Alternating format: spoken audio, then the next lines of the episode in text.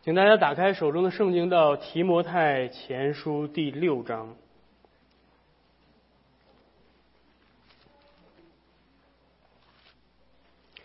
提摩太前书第六章。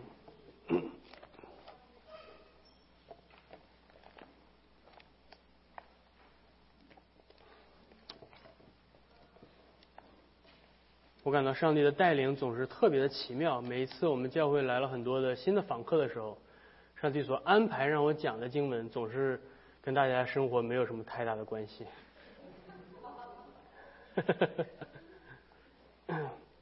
提摩太前书第六章，我们今天从第一节读到第二节，让我们一同怀着谦卑的心来聆听上帝的话。凡在恶下做仆人的，当。以自己的主人配受十分的恭敬，免得神的道、神的名和道理被人亵渎。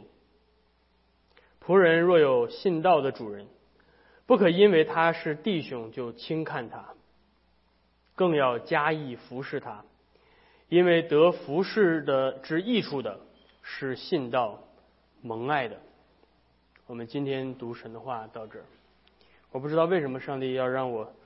在今天讲这段话，讲这段经文，一般对吧？你一般来到教会，你可能从来没有计划过说你要听一段关于奴隶的经文啊。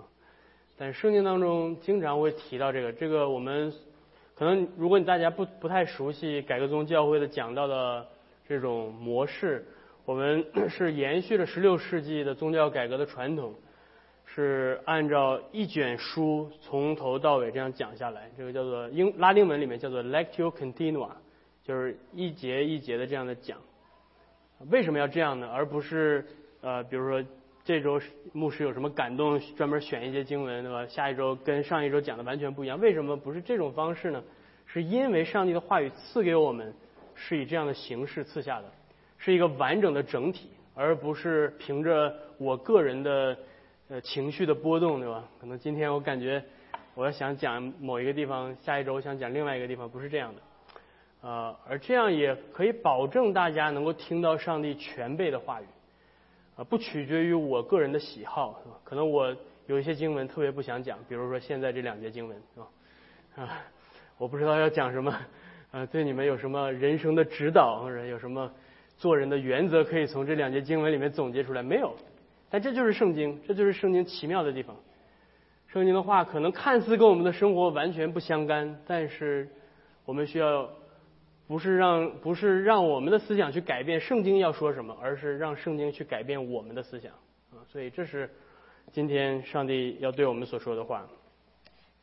那在前两周我们看到了保罗开始针对以弗所教会一些特定的人群对提摩太进行指导，所以提摩太前书。提摩太是在以弗所教会的一名牧师，保罗使徒写信给提摩太，告诉他在教会里面应当怎么去啊，怎么去建造教会。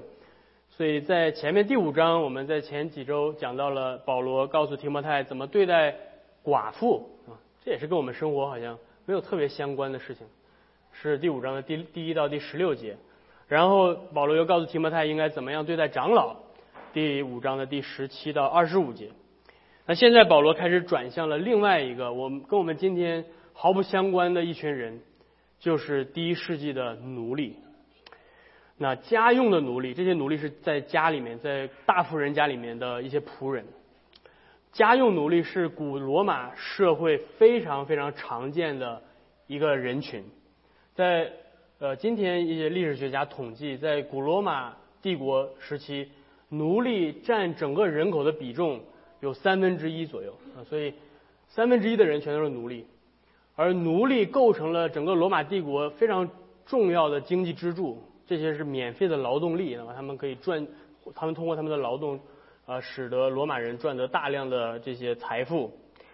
那么在当时第一世纪的以弗所教会，也有许多的奴隶在教会里面啊，所以如果你今天穿越时光，对吧？搭乘时光机回到第一世纪的。以弗所教会，你一到教会里面，你会发现啊，有很多奴隶，他们不是自由人，他们在罗马的法律里面规定是没有人身自由的，他们是物品，他们是主人的物品。所以我们之前在讲以弗所书的时候，简单的介绍过古罗马的奴隶制度，所以我在这里面就不过多的赘述，我只是简单的啊提醒大家呃一些一些一些要点啊。那有一些呃这个罗马的奴隶制度。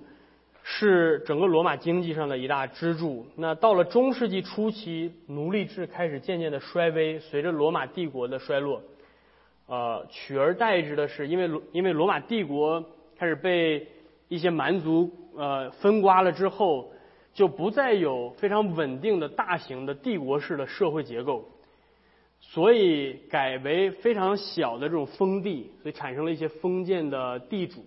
而这些地主他们没有足够的这些资源来供养许多的奴隶，所以就慢慢的从奴隶制就过渡到了啊封建农奴制度。所以这些农奴是不是奴隶？他们有自己的这个身份，但是他们把自己的劳动出卖，而不是出而不是卖自己的这个整个的人啊。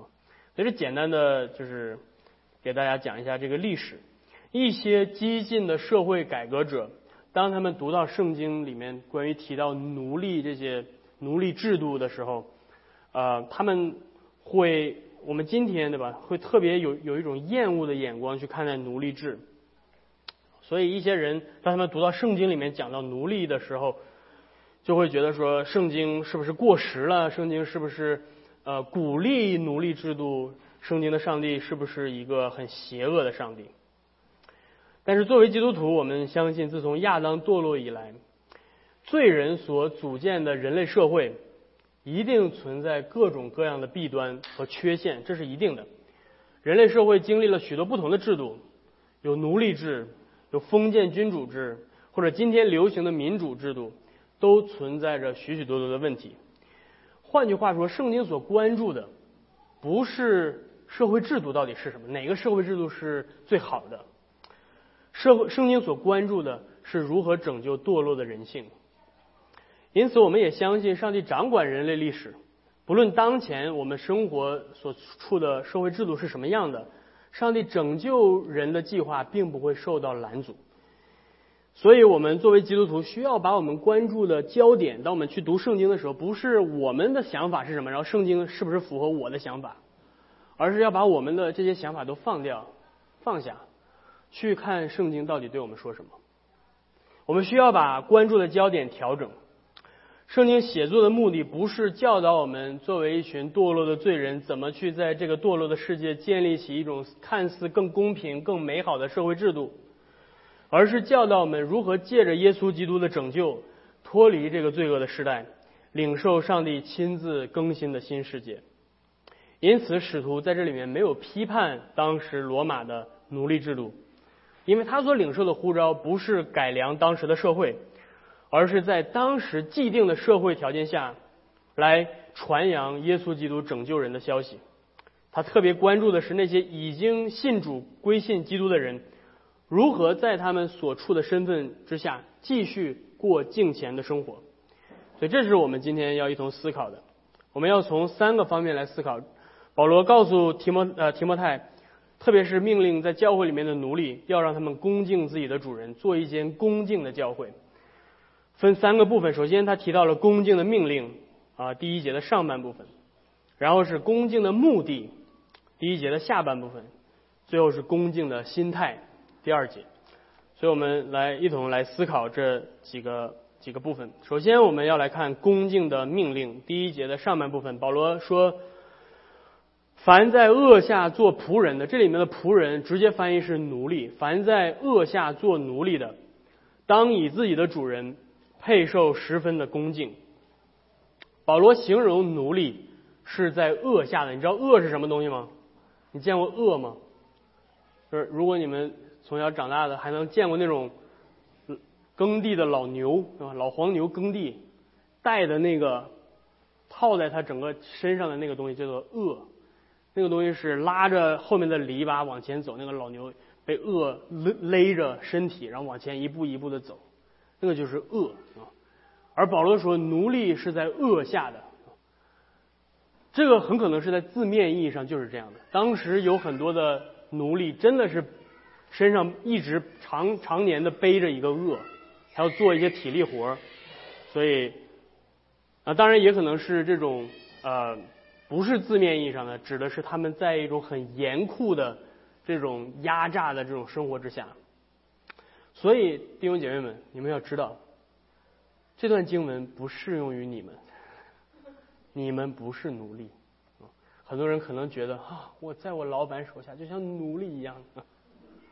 但是，让我来提醒你们，奴隶比你们今天的老板，呃，对吧？对你们的压榨要，要要要生活的差很多。奴隶不是今天的雇佣制度。今天很多老板压榨员工，但是远远不如奴隶生活的悲惨。你还不用身上背着一个恶，去勒到你的肉体里面，那个血那个鲜血冒出来，还要让你继续工作，你没有到这个程度。奴隶是没有薪水的，你干到死是不拿钱的。罗马的法律把奴隶规定为主人的物品，你不是你老板的物品。奴隶没有人格，没有尊严，没有任何的法律地位。罗马的法律允许奴隶主对奴隶进行体罚，对吧？今天你老板如果骂你一句，你都可以告他，对吧？你老板要是要敢动你一根汗毛，对吧？你可以到法庭上告他，对吧？我们生活在这样一个法治的民主的时代，对吧？罗马的法律允许奴隶主直接处死奴隶，不需要负法律责任的。你老板敢杀你吗？啊你不杀你老板就不错了，对吧？所以有有的时候有你听有的有有些解经家会把奴隶制度。套用在这个工作环境下，对吧？没得比的，没得比的。你们今天幸福很多，但是保罗当时所生活的时代，在教会里有许多的奴隶。你想一想，现在坐在你身边的弟兄姐妹当中，有很多是做奴隶的，是什么样的感受？是什么样的场景？保罗没有美化奴隶所处的处境。他知道做奴隶是很艰辛、很辛苦的。他说做奴隶是在恶下。而保罗的话表明，当时以弗所有许多奴隶在教会里面，有一些奴隶是因为他的主人信主，所以他可能陪伴他的主人，就自动就到教会里面去了。那有一些奴隶在教会里面听到听到福音的宣讲，结果他们自己也信主了。所以保罗的话很奇妙的。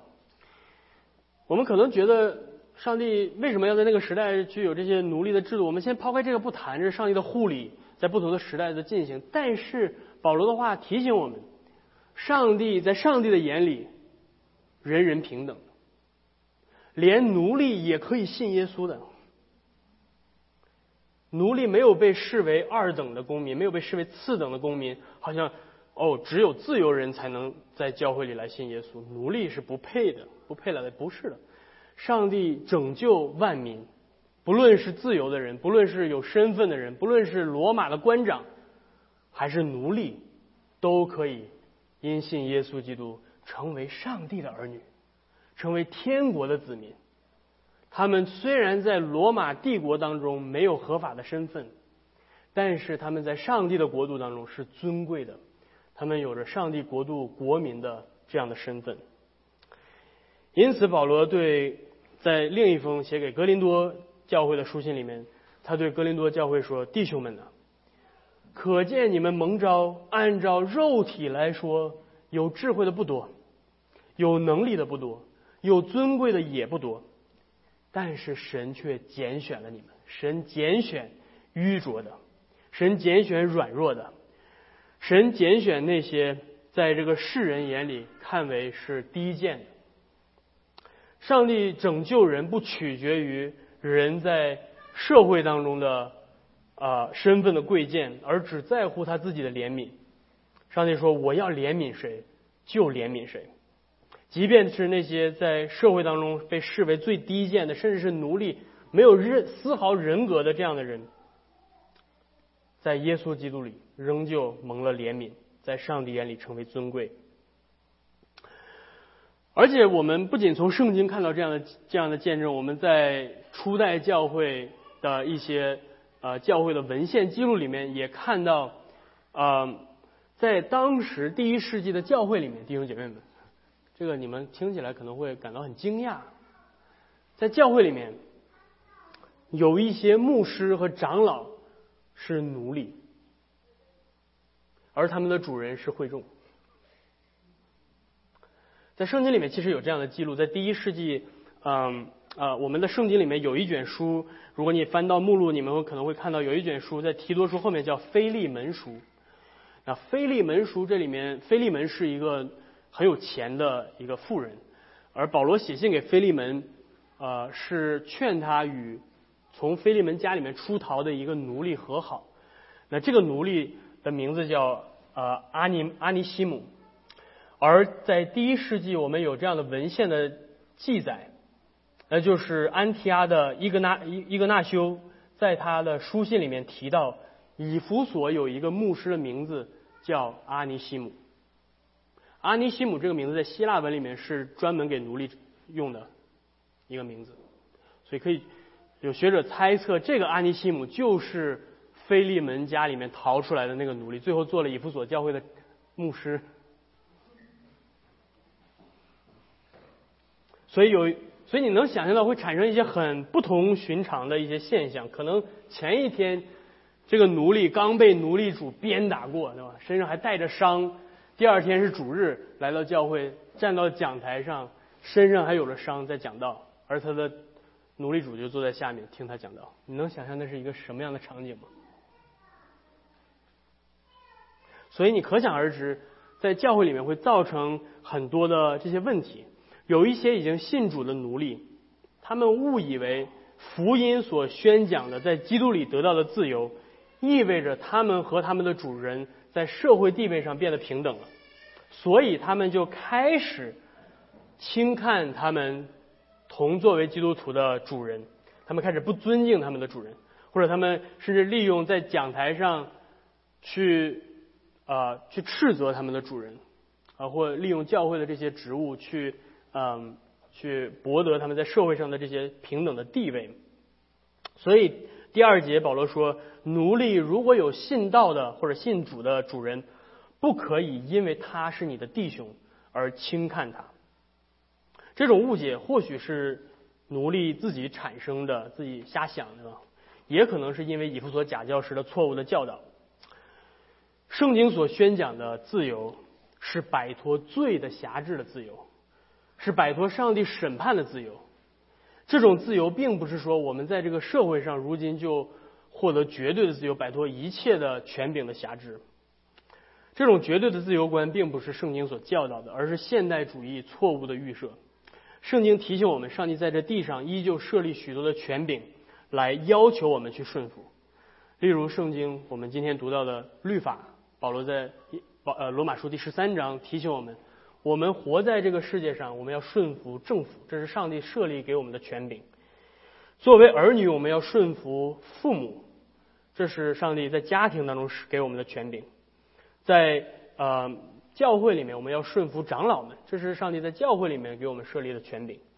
所以我们在基督里的自由不会使我们无无拘无束的不受这些权柄的管制。因此。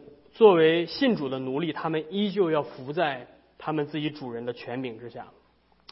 保罗命令他们说：“你们要当以自己的主人配受十分的恭敬。”保罗所保罗的命令，注意听，他说：“你们要当以你们的主人配受十分的恭敬。”因此，保罗所命令的就不仅仅是外在行为上的顺服而已，而是内心当中的尊敬。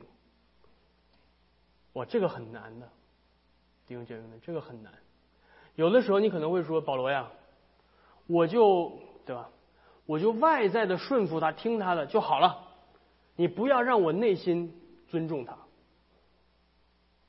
因为他太可恶了，对吧？因为他这样这样这样这样这样这样对我。但是保罗说，不，我给你的命令是内心的尊敬，你要从心里面恭敬他。照着自己主人的要求去工作还不够，要真诚的把他视为配受尊敬的，不是因为他们自己自身有什么样的美德，有什么样配得你尊敬的地方，而单单的因为这是上帝给你的旨意。因此，基督徒奴隶顺服主人是无条件的，哪怕他的主人不是那么美好，哪怕他的主人不是那么善良。保罗在另外。呃，新约圣经在另外一处说，对奴隶说，你们新约圣经总是对奴隶说话，很很奇怪。但是对奴隶说，你们要顺服你们的主人，不光是那些好的主人，那些良善的主人，连那些残暴的、凶恶的主人，你们也要顺服。为什么？因为这是上帝的旨意，上帝亲自设立他们做你的权柄。那你说这样的恭敬顺服？这是命令。为什么要这样做？为什么基督徒的奴隶要这样恭敬顺服他们的主人呢？这是我们要看的第二点，就是恭敬的目的。第一节下半节，保罗说，这样恭敬的目的是什么？保罗说，免得神的名和福音的道理、福音的教导被人亵渎。保罗这句话暗示了当时在以弗所教会里面。已经存在了一些不恭敬主人的奴隶存在，已经造成了一定的不良的影响。许多人看到这些信耶稣的奴隶开始狂傲自大，开始不去尊重自己的主人，他们认为基督徒所信奉的这个神明，这个耶稣是煽动反叛的邪恶神明，认为基督教所传的福音的内容就是教唆这些奴隶们起来反抗、悖逆主人。而这也很有可能使教会被当时的罗马人视为是扰乱社会秩序的这些煽动颠覆的组织。因此，保罗特别命令以弗所教会里的奴隶们要举止合宜，要恭敬在上掌权的。在历史上，总有一些极端的人士，他们利用基督教的名义来做这些非常极端的。反抗的活动，呃，比较有名的是在初代教会时期，第四世纪，在北非地区有一群人叫做多纳图主义者 （Donatist），啊，他们跟随当时迦太基的一名牧师，他的名字叫多纳图，所以跟随他的人都叫做多纳图主义者。其中有一个非常极端的分支，叫做英文翻译过来叫做 Circumcelliums，嗯，听起来很。很奇怪的一个名字，翻译过来就是自杀殉道派。那这些人是由当时在北非，你知道北非和罗马是隔着地中海的，对吧？所以北非一直是罗马帝国当中一个比较少数民族比较多的一个地方，所以他们有很多的这种独立的民族主义者，嗯，而且他们因为隔着海，所以。管辖起来，消息传播的速度很慢，所以他们经常不受罗马人的管辖。当时这些 Circumcelliums 是这是自杀殉道派，他们是由逃跑的奴隶、那些负债的农奴以及反对罗马统治的民族主义者、北非当地的民族主义者组成的。他们给自己起名叫做“基督的战士”，啊，Agonistici di Cristo，嗯，这个是当时他们称自己是基督的战士。他们反对奴隶制，反对罗马当权者的压迫，要求取消债务，无条件的释放奴隶等等。于是他们组织起了武装部队，攻击当地的罗马行政官员以及拥有土地的地主和奴隶主。而当他们被罗马军队和地主的私人武装军队反击的时候，他们却自称自己是殉道者。呃，伟大的第四世纪。的教父奥古斯丁，你们都知道吧？奥古斯丁当时，奥古斯丁是呃北非的一名教父，他专门写文章来抨击这些多纳图主义者，而他自己也被这些人攻击过。同样的，到了第十六世纪，在宗教改革运动当时，最具有代表性的是当时的重洗派。呃，你们知道宗教改革运动除了马丁路德加尔文所带领的路德宗改革宗的这些主流的宗教改革运动，另外还有一一个分支是叫做重洗派。为什么叫重洗派呢？他们否认在罗马天主教里面的洗礼是合法的，所以呃，你原来在小 baby 的时候，对吧？在罗马天主教里面洗受过洗，那我们那个不算数，你还得再重新洗，所以他们叫重洗派。那这些人他们是非常极端的呃激进分子，他们呃在早期的重洗派当中，呃有一些领袖，他们呃一个非常著名的代表是他们占领了一个城市，德国的一个城市叫做芒斯特 （Munster），掀起了农民起义。他们当时批判罗马教廷和神圣罗马帝国的皇权是敌基督者，于是他们用极端的武装力量来反抗，来建立地上的弥赛亚政权，获得绝对的自由。在先知一个当时他们有一个著名的先知叫做让马蒂斯和呃约翰布克尔松，在这两个人的带领之下，一个是先他俩都自称是自己是先知，对吧？一个还非常有钱，是一个小地主，啊，就是布克尔松。他们在一五三四年占领了这个城市 Munster 啊芒斯特，并且称芒斯特是新耶路撒冷。然后布克尔松自称自己是弥赛亚君王。但是弟兄姐妹们，凡是这些掀起武装革命起义的这些人，他们反对暴政，反对暴权，但是当他们执政的时候，他们的统治比那些暴政更加的残暴。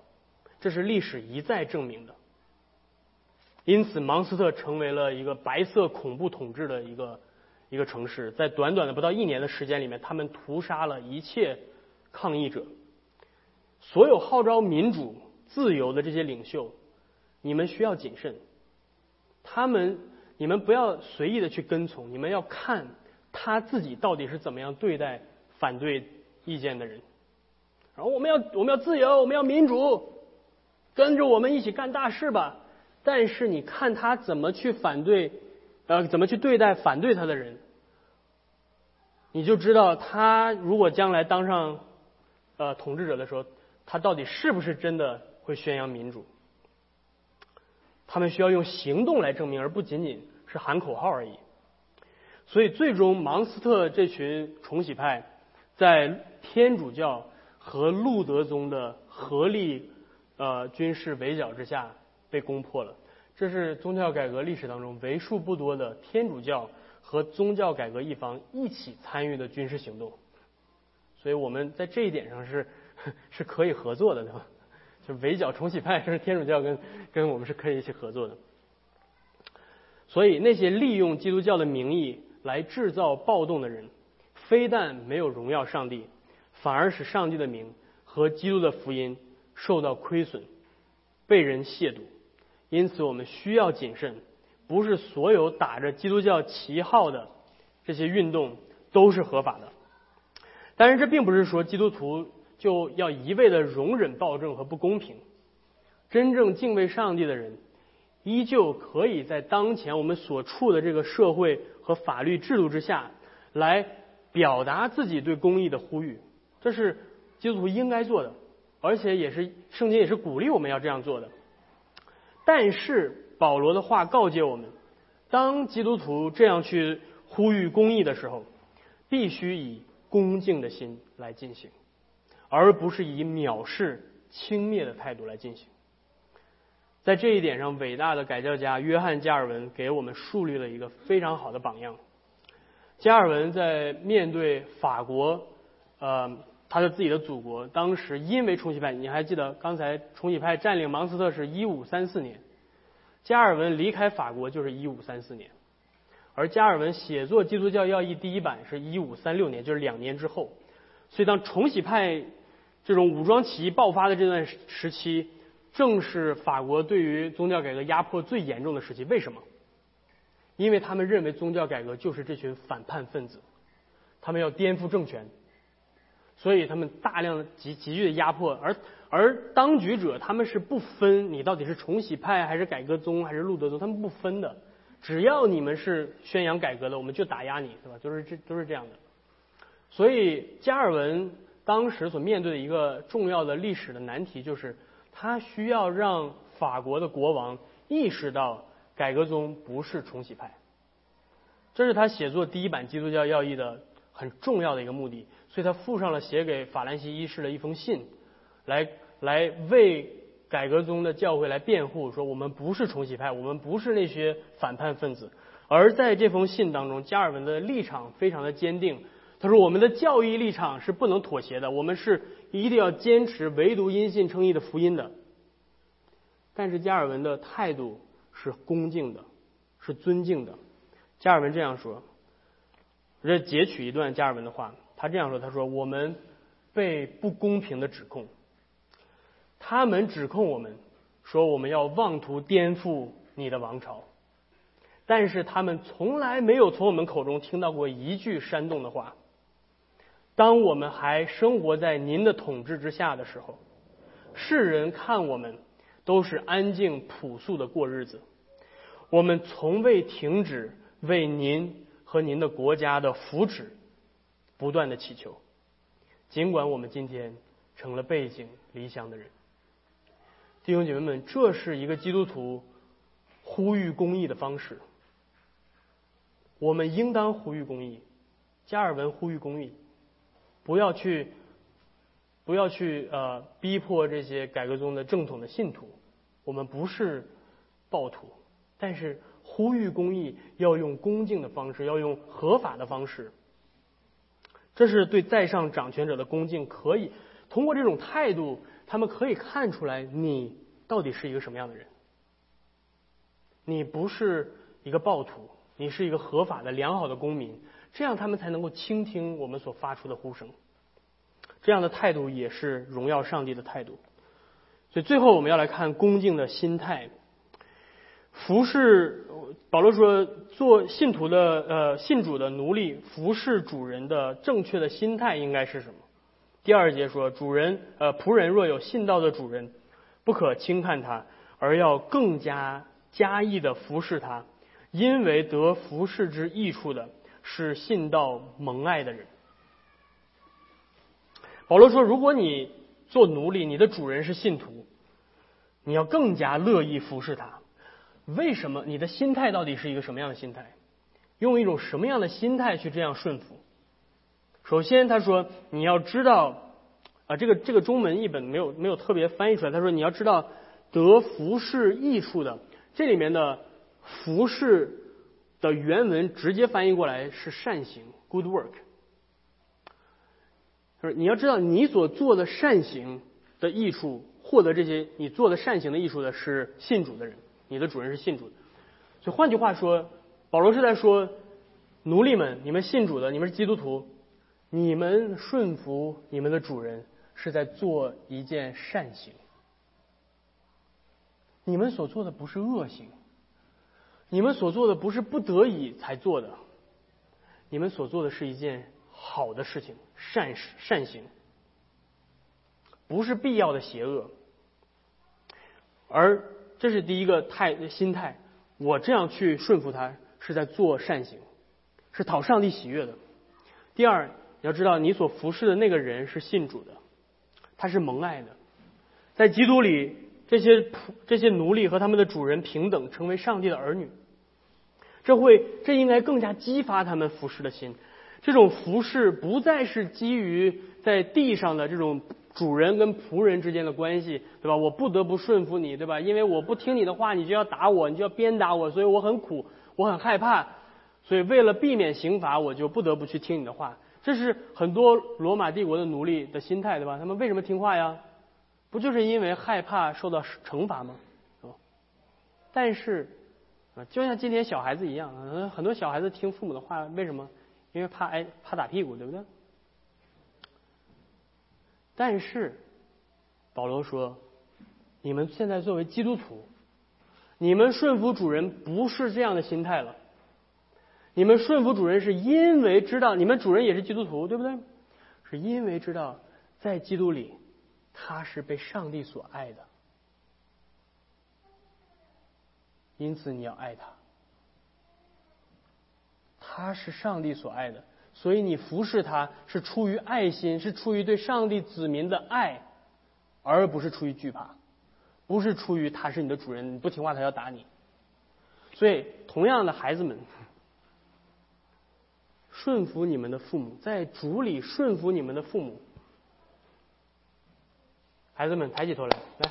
孩子们，孩子们，在主里顺服你的父母，不是因为你要害怕不听话，爸爸妈妈要打你，对不对？不是这样的，而是因为你知道你的爸爸妈妈，你的你你坐在你旁边的你的父母是上帝所爱的，你要在在基督的爱里面顺服他们，因为你也是上帝所爱的。你跟他们一样，都是基督用宝血所拯救的，所以用这样的爱去顺服他们。你可以想象，这对于第一世纪的人来说是有多么大的冲击力。你像第一世纪的罗马人，当时呃有一个罗马的官长叫小普拉尼，他记录了当时他的一个朋友家里的奴隶反反呃这个暴暴乱，然后把他的朋友给杀死了。所以他说，当时哇，当时在罗马城里面是一个非常大的消息，许多的罗马的这些奴隶主啊，非常的惧怕。在当时的罗马的环境里面，奴隶主跟奴隶之间的关系是什么？是彼此相恨的，恨得牙痒痒。奴隶主恨奴隶，奴隶恨奴隶主，我恨不得把他们都杀掉，彼此仇恨，彼此攻击，彼此这样的。争吵这样的苦读，你可以想象，当他们来到基督的教会里，当他们看到在你们教会里的奴隶怎么这么爱他们的主人，这些奴隶主怎么这么善待他们的奴隶，这是一对基督福音最好的见证。他们会问：是什么改变了你们？你们的奴隶和奴奴隶主之间怎么会这样彼此相爱，像弟兄一样？怎么可能会是这样的？这个时候，教会就可以做福音的见证。这时候，这个奴隶就可以站出来说：“不是因为我有多么优秀，不是因为我有多么好，而是因为我的主，那位在高天之上的万主之主。”耶稣基督，他为了像我这样的一个不配的罪人，来到这个世界上，成为奴隶。他为了像我这样的罪人，在十字架上用他的被钉的身体和他流出的宝血来服侍我，为我舍命。我在罗马法律里连个人都不算。但是我的主为我舍命，因此我愿意用这样的服侍的心，用这样虚己的心来服侍我的主人。我服侍他，就是服侍我的在天上的主耶稣。你看到了吗，弟兄姐妹们？这就是为什么保罗没有批判奴隶制度，任何的社会制度都可以被福音改变。没有一个社会制度是绝对优于另外一个社会制度的。在福音之下，所有的制度全部都能够因着我们的生命被拯救而得到彻底的改变。因此，最后我们看到，只有在耶稣里面，只有在十字架的福音里，上帝才能够扭转人类因着自己的悖逆所造成的悲惨，上帝才能够拯救这些彼此相恨的人。使他们成为彼此相爱的家人。最后，我们要来谈一谈，对于我们今天来说，虽然我们不再是奴隶，我们每个人都有独立的人格，在法律地位上，我们享有各样的公民的权利，但是我们依旧服在上帝所给我们的权柄之下。我们的父母、学校里的老师、你工作岗位上的老板、我们所在的社会当中的政府。因此，作为基督徒。今天上帝对你们有什么样的要求？今天上帝对你说什么？今天上帝对你说了什么话？今天上帝提醒你，用恭敬的心去对待那些在你之上有权柄的人，不是因为胆怯，不是因为惧怕刑罚，而是出于福音，出于对基督拯救的理解，出于领受基督爱的。这样的动力，为了那位甘愿为我们舍己的上帝，来这样顺服。今天世人在教会里面会看到什么？今天世界的人在社在这个世界上会看到什么？他们会看到孩子在家里面辱骂父母，他们会看到世界上的这些学校里面的学生轻看老师，对不对？他们会在这个世界上看到什么？看到员工轻看他们的上司，嘲笑他们的上司，对不对？你在你的工作岗位上有没有跟你的同事一起嘲笑你的老板？今天他们在社会上会看到什么？看到人民反抗政府，对不对？当然，我说的这是合法的政府，对吧？你你可能会有一些暴政，嗯，那是另当别论。但是一个按照公义去治理国家的这些政府，你会看到在网上有多么多的这些煽动的言论。这是今天的人在这个世界当中所看到的。他们来到教会，他们看到什么？他们来到恩约教会，他们会看到什么？如果他们来到恩约教会，他们看到的依旧是一群悖逆的孩子，对吧？一群天天嘴里面是吧脏话连篇的，冲着父母鼻子大骂的这些孩子，他们会觉得这跟世界有什么不一样？如果他们来到教会里面看到的全部都是，也我们要起义啊，我们要我们要去又去游行，要暴要暴动，对吧？他们跟看到世界有什么不一样？如果他们来到教会里面看到的是，这些这些教会里面的人跟世人不一样，他们有恭敬的态度，他们有顺服的行为，他们尊敬上帝，也尊敬上帝设立的权柄，儿女教被教导的敬重他们的父母，公民被教导尊重政府和掌权者，学生被教导要爱戴老师，员工被教导要尊重他们的上司。而他们都是由衷的、由心而发的去这样，而不是出于勉强，是以喜乐的心去这样顺服。那么，上帝的名和基督的福音就真的在这间教会里面被尊为圣。因此，弟兄姐妹们，愿上帝帮助我们，在这个弯曲悖逆的时代，真正的做光做盐，效法基督顺服的榜样。他本是无罪的羔羊，却为我们甘心顺服，以至于死，且死在十字架上。也愿基督的教会成为这样恭敬顺服的教会。我们一同低头祷告，天父，我们来到你的面前，我们感谢你借着保罗所写下来的话，来提醒我们内心的悖逆，提醒我们被这世界所影响。我们内心当中是反叛为荣耀，是悖逆为美德，但是主啊，这是撒旦的谎言。因此，主我们回到你的面前，我们仰望在十字架上的耶稣基督，那位顺服的耶稣基督，那位甘愿舍己的耶稣基督。我们祈求你，求你也赐给我们这颗顺服的心，一颗恭敬的心。能够叫世人看到我们恭敬的样子，能够归荣耀给你，免得你的名和我们主耶稣基督的福音被亵渎。求你与我们同在。我们这样的祷告祈求是奉靠耶稣基督的名，阿门。